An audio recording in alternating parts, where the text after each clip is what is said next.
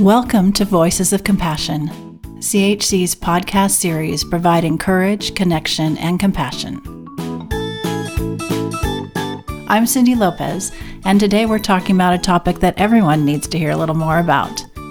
We can all probably agree that what our world needs right now is a little more compassion. Sometimes we might find it easy to show compassion for others, but when it comes to ourselves, it's a different story. Self compassion greatly increases our emotional resilience.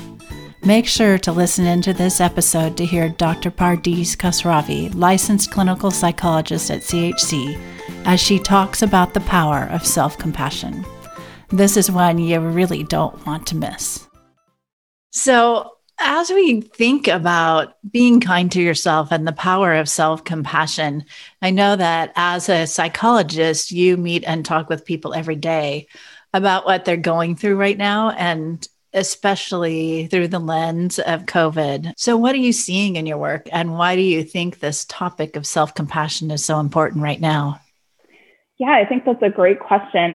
Mental health really is going to be one of the biggest issues in this pandemic that we're going to be facing in 2021 and, and has been throughout the last year as well. And I think that the challenges this pandemic has brought on just from, you know, lack of social connection or trying to balance work from home and distance learning for our kids or even just, you know, trying to find toilet paper at the store, we've we've had to adjust to so much so quickly and it is truly impressive how resilient the human race is and how we found really unique ways to cope. But I think there's also this tendency that we all have to be very self critical and to judge ourselves very harshly. I mean, I can't tell you how many times I've heard parents or kids say things like, oh, I should be doing more. Or, you know, I saw on social media that my friend is making bread or learning this new skill, and I'm over here just trying to make sure my kid gets on Zoom for their class. Um, and so people, I think, are beating themselves up for not being good enough parents or good enough employees or, you know, and, and in reality, surviving is good enough right now. We're just getting through the end of this pandemic is really good enough. And so I think that's where self compassion comes in and is really, really important. We know from research that people who practice self compassion they cope better with adversity, they're more resilient, and they're happier. And so that's why I'm so glad that we're talking about this today. Can you talk a little bit more about what is compassion? What is self compassion? Yeah, absolutely. Let's start with compassion for others because I think that is something we are more used to practicing um, and is more familiar to us. So, if we think about what it means to have compassion for somebody else, we first must notice that they're suffering, right? We must first have to have that awareness. And then we must be moved by their suffering so that we can respond to their pain with warmth and with caring. And then we, we offer that understanding and that kindness to them rather than judging them. And self compassion is exactly the same thing, it's just directed at ourselves. So it means acting in the same way towards ourselves when we are suffering or when we make a mistake. So instead of judging or criticizing ourselves for our shortcomings, which we all do, self compassion means being kind and understanding to ourselves. And so it doesn't mean, you know, we're we're not going to try to change or try to improve ourselves, but we're doing that because we care about ourselves, not because we feel like we are worthless or unacceptable as we are. So, having compassion for ourselves also means that we're honoring and accepting our humanness things don't always go the way we want them to. We all get frustrated. We have losses. We make mistakes. We bump up against our limitations. And that's just part of the human condition, right? That's a reality that's shared by everybody. And so, with self compassion, what we're trying to do is open our heart and our mind to this reality instead of constantly fighting against it instead of constantly telling ourselves, well, we shouldn't have made that mistake or we shouldn't have done this thing, that's fighting against it. When in reality, we all make mistakes. Uh, and so the more that we can feel compassion for ourselves and for each other, you know, the happier we will be and the more resilient we will be. One of the leading researchers of self compassion, Dr. Kristin Neff, whose work is fabulous, she breaks self compassion down into three parts that I thought was really helpful as a way to think about it. And so what she says is the first part is mindfulness. You have to be aware of your suffering in order to be compassionate, right? You have to have that moment where you stop and say, wait a second, this hurts. This is really hard. This is the moment where I need compassion. Um, and then we need the, the second part is self kindness. So being warm and understanding to ourselves when we suffer or we fail or we feel inadequate, instead of that self judging, self critical voice that we have inside our heads. I, I often will tell people, well, what would you say to a friend who was going through that similar situation, right? And then try to direct that same kindness to yourself. And then the third piece is that common humanity piece. We often, when we're suffering, we think that we're the only ones, or when we make a mistake, we think that we're the only ones. Um, but really, that is the human condition. And so self compassion also involves recognizing that suffering and that personal inadequacy are part of that shared human experience, that we are not alone, that everybody feels this way. And so I think that's that's a kind of nice way to think about all of the different elements of self-compassion. Thank you, Dr. Khosravi. That was really comprehensive. I appreciate all the points you brought into that. And and one in particular that you said about practicing self-compassion doesn't mean that you're kind of complacent about your own personal growth. And I liked how you said, you know, that the self compassion is a motivator for personal growth and transformation. Yeah, I'm I'm glad that you're highlighting that because it's actually fascinating. There's so much research that shows that people who score higher on self-compassion actually they make more change and they are more successful when they try to make change in their lives. That's really interesting. So, obviously, we've just said why compassion so valuable. And I'm really glad that we're taking the time to talk about it today. And I think we can all agree that it is. Why is it so hard for us? Yeah, great question. Uh, I think, you know, uh, most people that I talk to, they know that it's valuable, but then it's hard to put that into action. I think there's a couple of reasons for that. I think one of the big reasons is what we were just talking about that people feel they need to be self critical in order to motivate themselves or better themselves, right? There's this worry that if I'm compassionate to myself when I make a mistake or fail in some way, that then I'm going to become complacent, right? I'm not going to change, I'm not going to improve.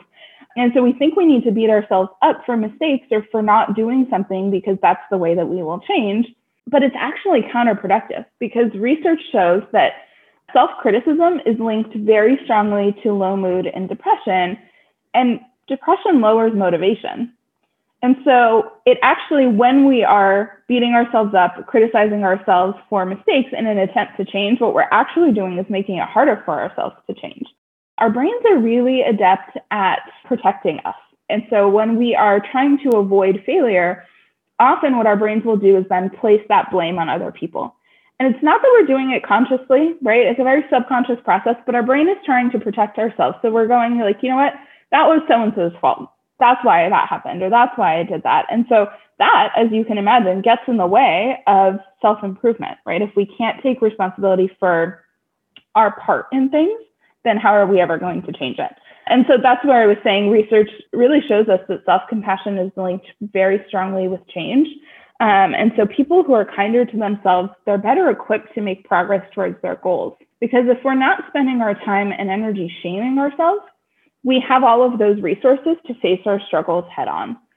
So that's one. And I think the other big reason that a lot of people struggle with self compassion is that they equate it with selfishness. I think, and I've heard this from a lot of folks, they worry that any time spent caring for themselves automatically means that they're neglecting everybody else, right? But that's not true. They're not mutually exclusive. We can be kind and compassionate to others and to ourselves. So it's not an either or thing. It's more of like a both and, right? I can both be compassionate to myself and to others. And so I think about that, you know, pretty popular saying of you can't pour from an empty cup. I think self compassion actually increases our bandwidth for thinking about others if we are at the same time able to take care of ourselves. Thank you for tuning in. Just a note before we continue on with today's episode, we hope you're following us on social media so you don't need to wait a whole week between episodes to get engaging, inspiring, and educational content from CHC. Our social handles are linked on our podcast webpage at podcasts.chconline.org. I think most people don't want to make mistakes. They want to avoid failure. And I think the concept of self compassion really lends itself to saying it's okay to make a mistake and it's okay to fail because in order to grow, we need to be able to feel comfortable and safe in our environment so that we can take risks. Yeah, absolutely. I also am reminded of Dr. Joan Barron, who, as you know, is a psychologist here at CHC. When we did a session with her a while ago on parenting, she was talking about my good enough is good enough. So, how about talking about some strategies or tools that our listeners could use to develop self compassion or to work on self compassion? Yeah, self compassion takes practice and it's not something that comes naturally for most of us. And so, as you begin to practice self compassion, I think a little bit of a catch 22. It's important to have self compassion for yourself as you learn the practice. Um, but I think it's also helpful to just start with some guided exercises that really walk you through the steps until it becomes a more uh, automatic way of thinking. I think on Dr. Kristin Neff's website, that will be linked in the show notes, she has a lot of really wonderful guided meditations and other exercises that vary in length. So there's short ones that you can do if you know you have five minutes, um, and there's longer ones. And that's, I think, a really great place to get started. And so one of the ones that uh, she talks about that I really like is to walk through the three parts of self compassion with yourself. So in those moments where you notice, oh, I'm being self critical, let me try the self compassion thing or even if you just want to build it into your daily routine of you know i'm going to think about this for five minutes every morning or five minutes before i go to bed um, it doesn't have to be anything long. I know we're all busy. It can be five minutes but in those five minutes to really stop and say to yourself like okay let me start with the mindfulness part right? Because awareness comes first. So gently ask yourself what is the pain or the difficulty that needs your attention at this moment? And just acknowledging whatever that is the pain, the emotions, whatever comes up for you as you think about that. And then as you think about that, to practice the self kindness. So again, that's where imagine what you would say to a friend. You know, what might you say to somebody else? How might you support or encourage somebody else in that same moment? And then wrapping it up with that common humanity piece, right? Remind yourself of how natural it is for hard times to arise for all of us. So that might sound like saying to yourself, you know, I'm not alone or we all struggle in life, or it makes sense that I would feel this way. And so just kind of walking through the three parts of self compassion can be helpful in helping us reframe or shift our thinking. And then there's lots of variations of that. Um, so I, I, do encourage our listeners to check out uh, Dr. Neff's website. She has a ton of different exercises. And then the other resource that I really, really like for those who want to dive a little deeper is Dr. Germer's book. It's called The Mindful Path to Self Compassion, and I believe that will also be in the show notes. But it's a really wonderful book about how to incorporate this mindful self compassion into our daily lives and how to reframe these self critical, judgmental thoughts into kinder thoughts about ourselves while still moving towards change and improvement, right? Because again, self compassion is not complacency. Those are great. And I appreciate the references to those resources as well. And we will list those in the show notes on the website. A lot of our listeners are probably parents. And so, as a parent, we know that compassion is important for our kids too. How do I, as a parent, model self compassion for my kids? Yeah, great question. I think one of the biggest things that we can do as parents is to model that use of self-compassion, compassionate language when we are speaking with our kids. We're trying to shift their self-talk to be more self-compassionate. And so, you know, instead of I'm dumb, it might be teaching them to say, I'm still learning. Or if they uh, messed up in their soccer game or whatnot, you know, I tried my best. Or I tried my best and I can practice to get better. Um, and so teaching them that they are trying their best and to have kindness for themselves. And then using that exact same language when we're talking to them too. So when they bring home that bad grade, being very intentional in our language with them, right? So it might be responding to them with, oh, you know, it looks like you tried your best and you studied really hard. And what are, what are we going to do differently for the next test? Again, we're not letting them off the hook for the bad grade, but at the same time, we're infusing that self compassion or that compassion for them into what we're saying. I was talking to one of my friends who's in education, and she was saying one of the things that they do in her classroom is that they do a series of exercises sort of around this topic. But one of the ones that she finds kids respond to the best is asking them to brainstorm words that they would like to hear from a friend when they mess up. And then in, you know, some sort of artistic fashion, putting that on, you know, a poster board or something, let the kids have fun with it, get creative, and then put that up in their bedroom or put it up somewhere in the house where they can see it. And so when they're doing that negative self-talk, bringing them back to that visual and saying, wait a minute, what words can we use right now? Um, like you messed up and this is what you would want a friend to say to you. So can we say it to ourselves? or brainstorming, helping them brainstorm actions to show themselves more compassion. Yeah. Hearing you talk also reminds me of Carol Dweck's work. Carol Dweck out of Stanford, DWECK, who has done a lot of work on growth mindset for the classroom. Instead of I screwed up or instead of I'm so dumb, reframe that and say, I'm going to make sure that I spend more time studying ahead of time next time so I feel more prepared. So there's those kinds of growth mindset, self talk is important too. And that's basically what you were referencing. So, as we wrap up our time today, uh, Dr. Khosravi, I'm wondering if there's one thing that you hope our listeners take away from this episode. What would that be? If there was one thing, I think it would be that self compassion is not selfish or self indulgent. It's not self pity. It's not us being complacent, right? I think that's the big takeaway because I think that's where people get the most stuck. And I think once that understanding is there, then the practice becomes a lot easier. I want people to really think about this idea that self compassion is just about being kind and caring to ourselves as we are to others, often so that we can be there for those who need us.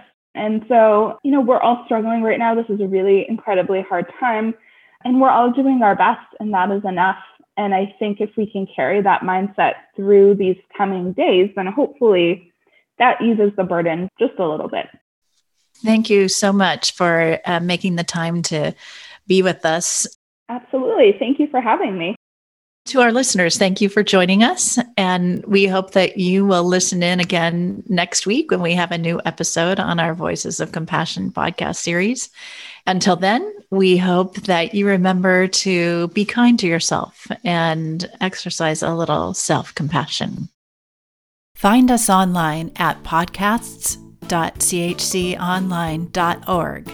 Also, please follow us on our socials. Find us on Facebook at chc.palo alto and Twitter and Instagram at chc underscore Palo Alto. You can also visit our YouTube channel at CHC Online Palo Alto, and we are on LinkedIn. Subscribe to Voices of Compassion on Apple Podcasts, Spotify, and other podcast apps, and sign up for our Virtual Village email list so you never miss an update or an episode.